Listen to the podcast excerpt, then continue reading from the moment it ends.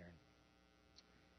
This is um, this is week two of a four-week series that we're in, and and often on Sunday mornings and part of sermon time, what we'll do is we'll we'll take a passage of scripture and we'll open it up and we'll drill down on it and we'll talk about um, um, how it helps us to live who we ought to be and what we ought to be doing.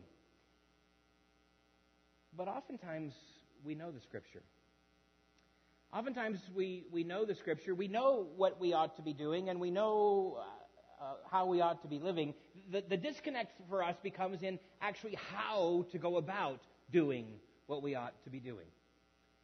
And, and that's the purpose of our four week series we're going to look at a couple scriptures today, but, but we're intending in this series to, to, to give us some, some very practical how to's, to, to look at, at, at a bunch of scriptures that lead us to believe that we are a people who are supposed to live out our faith, not just live it within these walls, but to live out our faith in, in how we treat each other and how we live and, and in all those that come before us so that we might lead others around us to faith themselves. Now, I don't know about you, but this past week I've had in my mind, because of last Sunday, the just walk across the room. I've been thinking about the circle of comfort that I find myself in, and, and then I think about the, the zone of the unknown. So I've been kind of thinking about people all week long.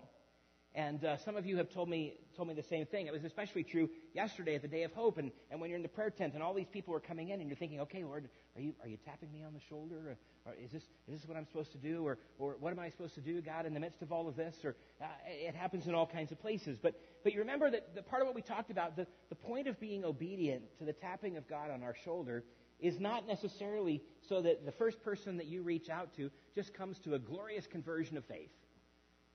That's that's God's thing. That's the Holy Spirit's thing. Our part is are we obedient? When God taps you on the shoulder and says, I have something for you to do.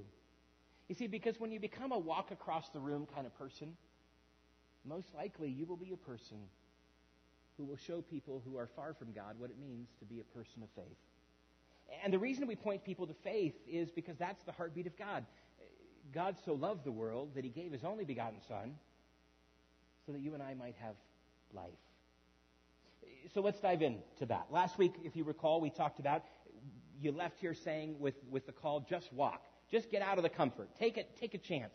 Step out of that comfort zone and walk. And so, and if we're going to be a person who shares this greatest gift, because again, we're a people who have received the greatest gift in all of history, but we're kind of secret agents at it a lot of times, you know? If we're going to be a people who, who, who live that gift out in front of other people, we have to take some steps.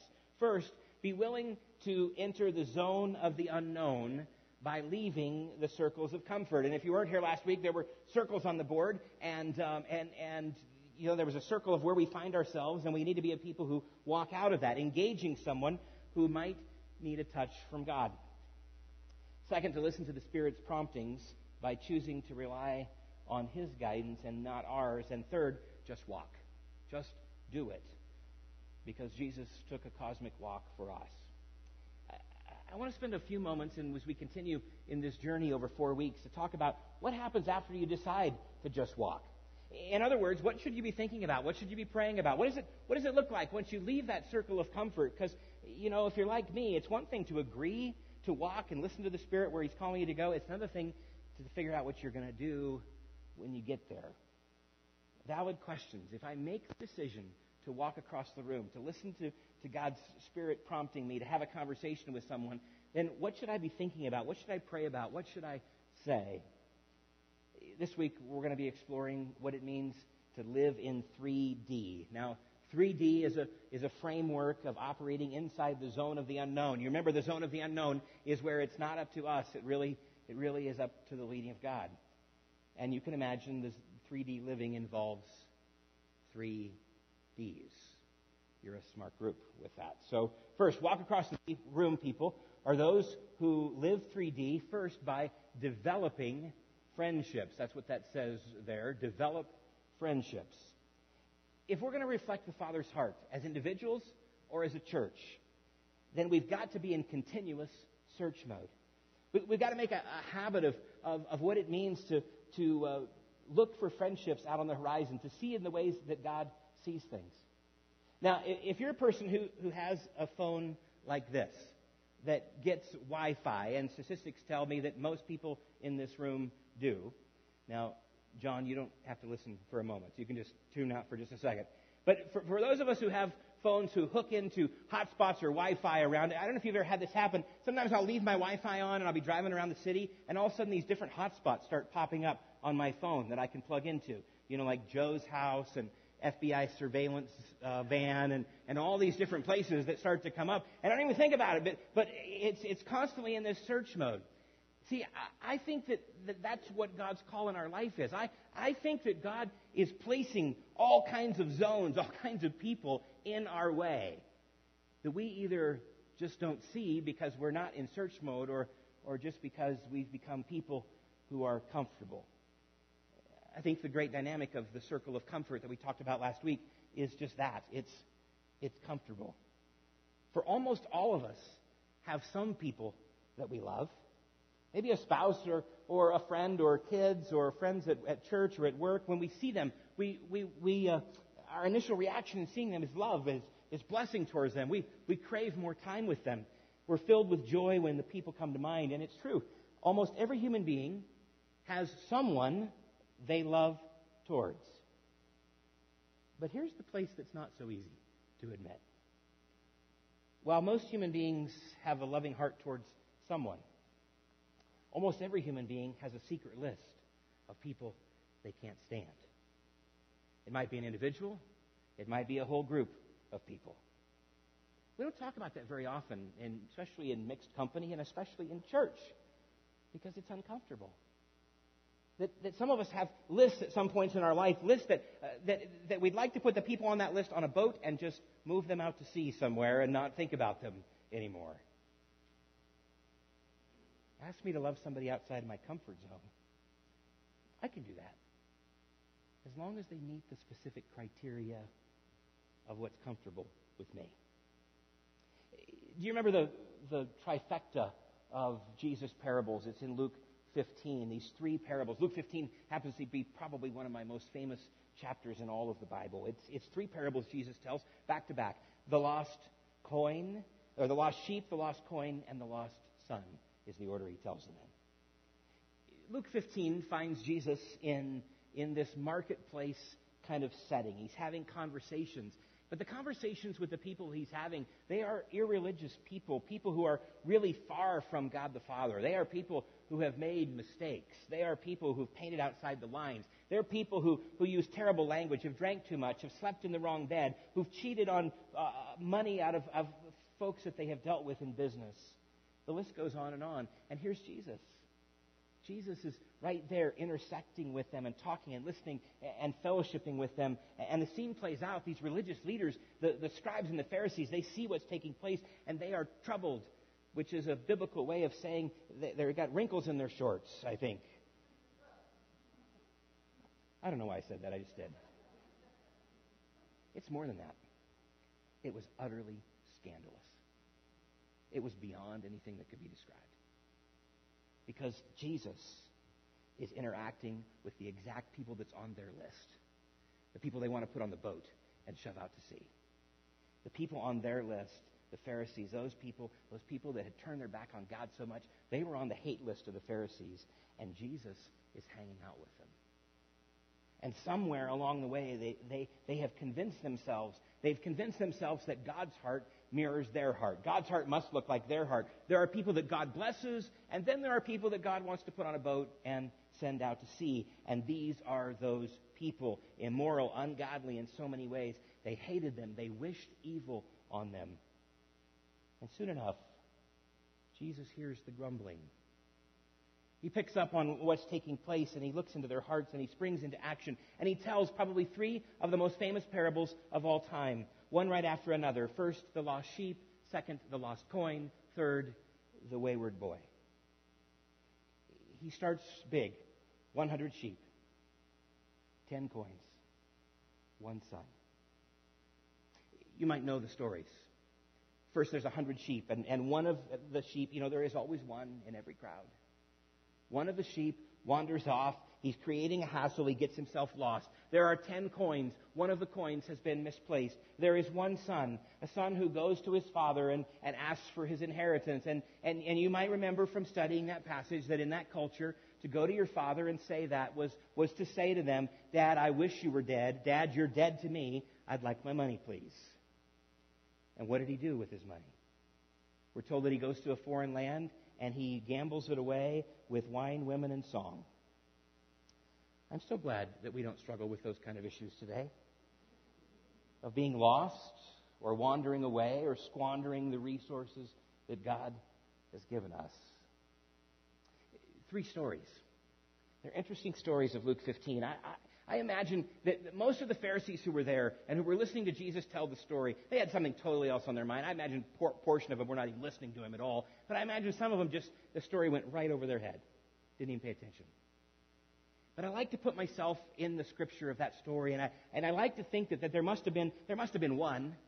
There must have been one Pharisee who was there who, who, who heard the stories and, and couldn't shake Jesus' words, and he wondered, what, what were these stories about? And, and when he walked through the marketplace, he remembered his interaction with Jesus, and, and as he sat by the campfire at night, he, he wondered about these stories, and he's sitting there reviewing them, and, and there's the lost sheep, and there's the lost coin, and there's the wayward son. What, what does he mean? And when I picture him, I think of the little light bulb that goes on. And he says, wait a minute, there was something missing. Each one of them was something missing. And then I picture the Pharisee thinking about it and, and waiting another minute, and maybe, maybe it goes something like this. The light comes on a little brighter, and he says, everything that was missing mattered to somebody. The lost sheep mattered to the shepherd. The lost coin mattered to the woman. She'd lost one out of ten coins. Ten percent of her estate was gone. And we know the father missed the son. It mattered to him. Three stories. A picture of the Pharisee just sitting by the fire when all of a sudden the big light bulb goes on. And his face drops and he says, Oh, no, no, no, no. It can't be. Maybe, maybe God's heart doesn't look like my heart. Maybe God's heart is different. Could it be could it be that Jesus was saying that the Father's heart is indiscriminately loving? That Jesus was saying, uh, of all of those irreligious, immoral, profane individuals that he was talking to, that Jesus was saying that they actually mattered to the Father, that, that they were actually worth seeking after, they were actually worth going after, and, and, and could it be that they're not on God's list on the boat to just put out to sea, but they're on the list the people that he loves. See, developing a friendship means acting on an attitude and taking a heart posture that says, I'm open to you. I'm open to where you've been. I, I want to journey with you. Do you realize that you, you're never going to make that kind of relationship with somebody if you look at them and say, you know what? you're just, you're lucky I'm talking to you, you hell-bound person. or if we look at their life or we look at the things, unless we come and can see with the Luke 15 eyes, that they are people who are worthy of the Father's love, that they are worthy of being sought after, that they are worthy of getting down on your knees and, and looking for. That's when you make the kind of relationships that make a difference for the kingdom. Developing friendships, taking the character of the one who lost something in Jesus' parable.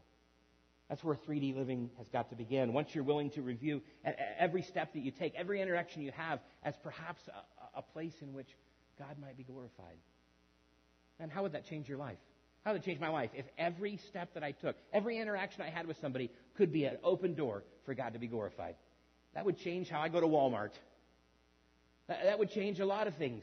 If every interaction I had had the possibility of God being glorified in the midst of it and hearing the stories of people and where they find themselves. You see, walk across the room people are people who live in 3D. They're constantly watching for ways to develop friendships in order that they might discover stories. Let me tell you two stories of people that I'm walking across the room for in my life right now. There is a, there's a waitress in town that serves me breakfast almost every Thursday morning. She has for a few years now. I, I keep asking parts of her story. I I know about her five kids. I know about her, husband working in North Dakota and then working at home and then working in North Dakota and working at home. I know about the death of her grandparents. I, I know um, over time when when there have been needs and, and she's allowed us to pray for her. When her car was broken down a couple times over the last few years, Jamie and I have given her money in order to get the car back on the road so that she can work. When she had her most recent baby, we gave a little extra gift to her and Christmas gifts um, of cash as well. I see her other times when I eat breakfast, not just with my Thursday morning men's prayer group. And when I do and I'm alone, I can drill down and ask some deeper questions. She knows what I do. She has served our family uh, meals. She knows where my kids go to school and the kind of sports that they play. She's on my list of someone I want to keep walking towards. There's a man who, who helps us uh, at our house with our, our lawn care for the last few years.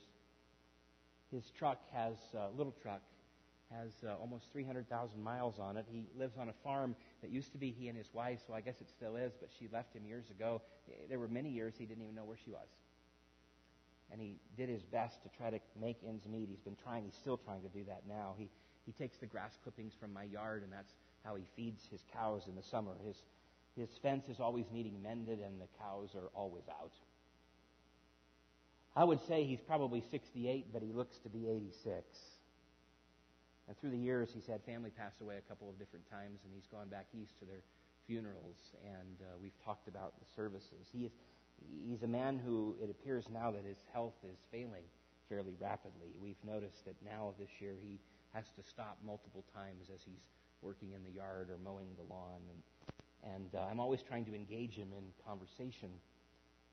Um, he works at some other homes in in uh, our neighborhood as well, and so I try to even stop when I see him alongside the road. I figure the neighbor's paying his hourly rate. I can talk as long as I'd like uh, at that point. But um, he knows what I do. He has no interest in church.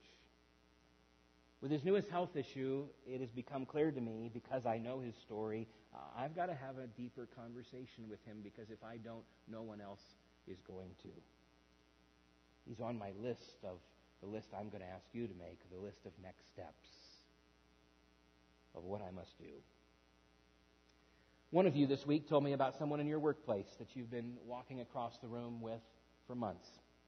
And in the, the discovering of their story and hearing their story, discovered, our church member discovered that, that eight people in our church have crossed his path through the years and spoken graciously and lovingly into his life. Eight people. You think God might be up to something there? I, in fact, I think the I think the banner's already been written with the, with his name on it, and is just waiting to be unfurled when he crosses the line of faith.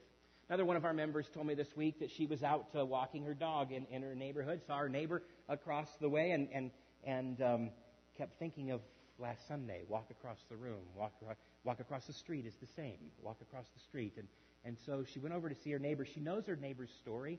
Her neighbor's not interested in church. Her, her neighbor has no interest in church, and yet she remembered to walk across. And so she went over and began a conversation. She knew inviting her to church wasn't going to get anywhere at this point in her life, and so she invited her to a community event. And the neighbor said yes. I think the interesting thing about all that is I bet 95% of the people that will be there will be followers of Jesus. I'll be there as well, and I hope I get to meet her. See, the intertwining of these two D's is so critical. Your goal in mind should be to engage folks around us, developing friendships so that we can have a baseline of, of friendship, a place to begin to ask questions, to understand, to, to hear stories. And people are willing to share their story. Harley and I discovered that yesterday in the prayer tent. It was just amazing to me over and over again as, as, as we would, you know, talk first about life and, and who we are and what they got. And, and then we would get to the place of being able to ask, is there a way that we can be praying for you? And people would just pour out their stories. Oh, my daughter's got this problem. My husband's got this problem. I've got this housing issue. I've got this and that. Wanting to tell their story. People, I think, often want to tell. It's just that so few people are asking the important questions. And I think when that opens up, it allows us to have some conversations about the God who's made a difference in our lives. And I would just say to you, seriously, try it. Strike up a relationship with one who is walking away from the Father. Hang out with them. Start praying that God would give you an opportunity to have a spiritual conversation about the work that He's done in your life. Discovering people's uh, stories who are far from God might also be people who are one prayer away from finding God. Be the one person in the world who takes a genuine interest in their story. And what if you saw them through Luke 15 kind of eyes? With the same fervor of the one who seeks after that which is lost. It leads us to the third D to close up our time. If you're in a small group session this week uh, in this material, or perhaps on Wednesday night, you, you might discover the phrase uh, divine forks in the road. Divine forks in the road are simply an intersection that we come to in our life. In fact, we come, I think we come probably way more often than we realize we do.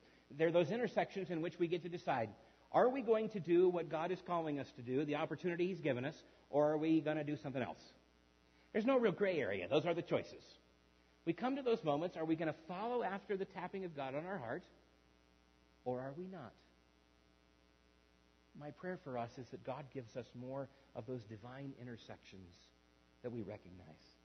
And that we would take the path that would engage people and would invest in people, that would stick ourselves out and, and maybe even maybe even put us in a place that will cost us time and talent and resource in order to invest in Luke 15 kind of ways that are so passionate about those that are lost. There's no telling the joy that awaits. If we would listen, I think, more closely, if the Wi Fi of our life might just be a little more tuned in. That leads us to the third 3D living is developing friendships, it's discovering stories, and it's discerning appropriate next steps.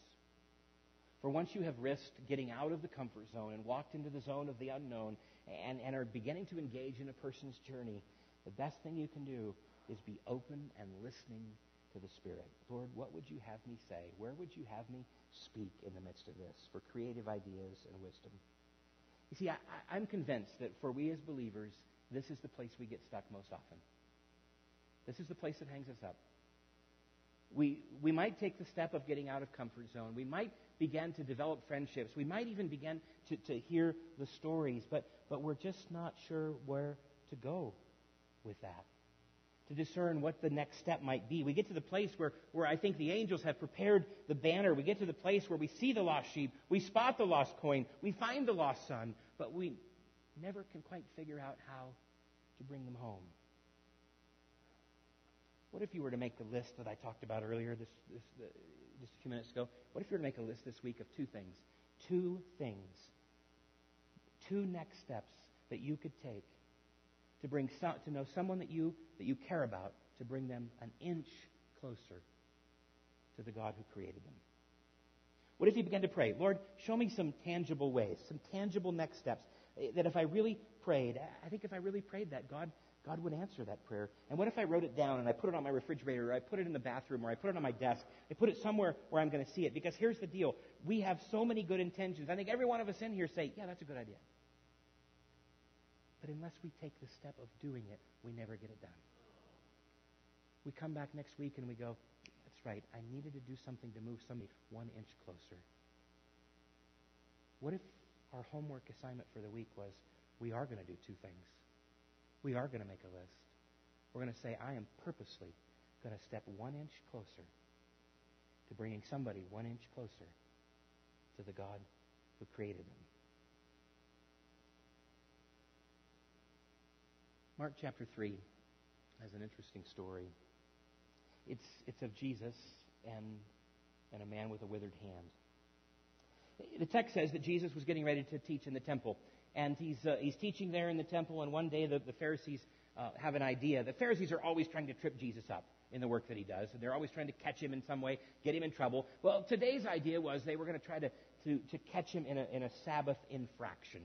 You know, on the Sabbath, you, you couldn't work, you, you couldn't labor in any way, and that included healing people. And so the Pharisees went out and, and they cra- grabbed this poor guy with a withered hand and they dragged him into the temple and they, they put him in front of Jesus. You see, the Pharisees are fishing. And the man with the withered hand is the bait. And Jesus sees what they're up to, and he can't believe it. Not, not that they would just try to trick him, but that they would be so tied in to their rigid laws eh, rather than looking at the love of the person who stands in front of them. You can read the story. In fact, I encourage you, read it this week in Mark chapter 3. But essentially, Jesus makes no apologies.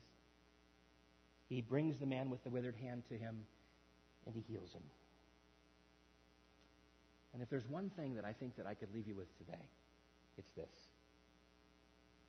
You have the profound privilege of reaching the people who are around you with the same radical love and irrepressible acceptance that Jesus himself has and showed.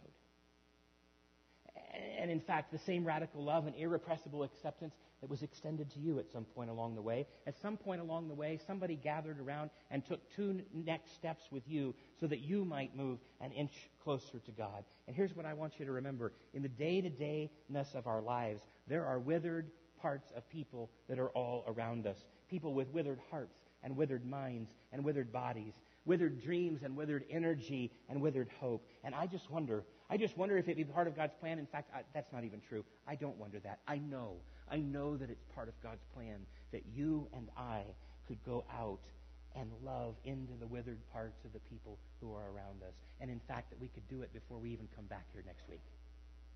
That it just doesn't become a goal that says, yeah, that's a great idea. But it becomes steps that we take in very practical ways very Luke 15 kind of ways that say, I am going to live and love into the withered parts of the people who are around me. A new week is unfolding. Whenever a new week unfolds, we face the choice, that fork in the road. We are either going to do that which glorifies us or we're going to do that which glorifies God. And we get to make the choice. And so here's my challenge to you and me for this week. Let's commit to be people who live deeper in, in the 3D, to develop friendships with all kinds of people in all kinds of ways, and to see people with the same Luke 15 eyes that God looks at them, to discover their stories. People are anxious to, to tell you the stories of their life if you will build a relationship with them and listen to them, ask them questions, and discern the next steps. Holy Spirit, what would you have me do? To take one step closer to them so that they take one step closer to you. This week, let's Let's just decide. We're going to write down a couple things. We're going to come up with a couple things that listen to the Spirit's prompting so that we might build bridges of friendship with those that are around us. Your earnest prayer, lead me, Holy Spirit, may not lead you to wild encounters. Or it might. But wherever it takes you, if you choose to be obedient to God's leading, I think that you'll look back on this week and say, that was a week well lived. If in this week we might begin to open up our eyes and to turn on the Wi Fi of our spirit and begin to look with the eyes of Luke 15, that all around us are people who are on God's list that He loves and that He sent His Son for. May we be a people who see with His eyes and hear with His ears. Would you stand?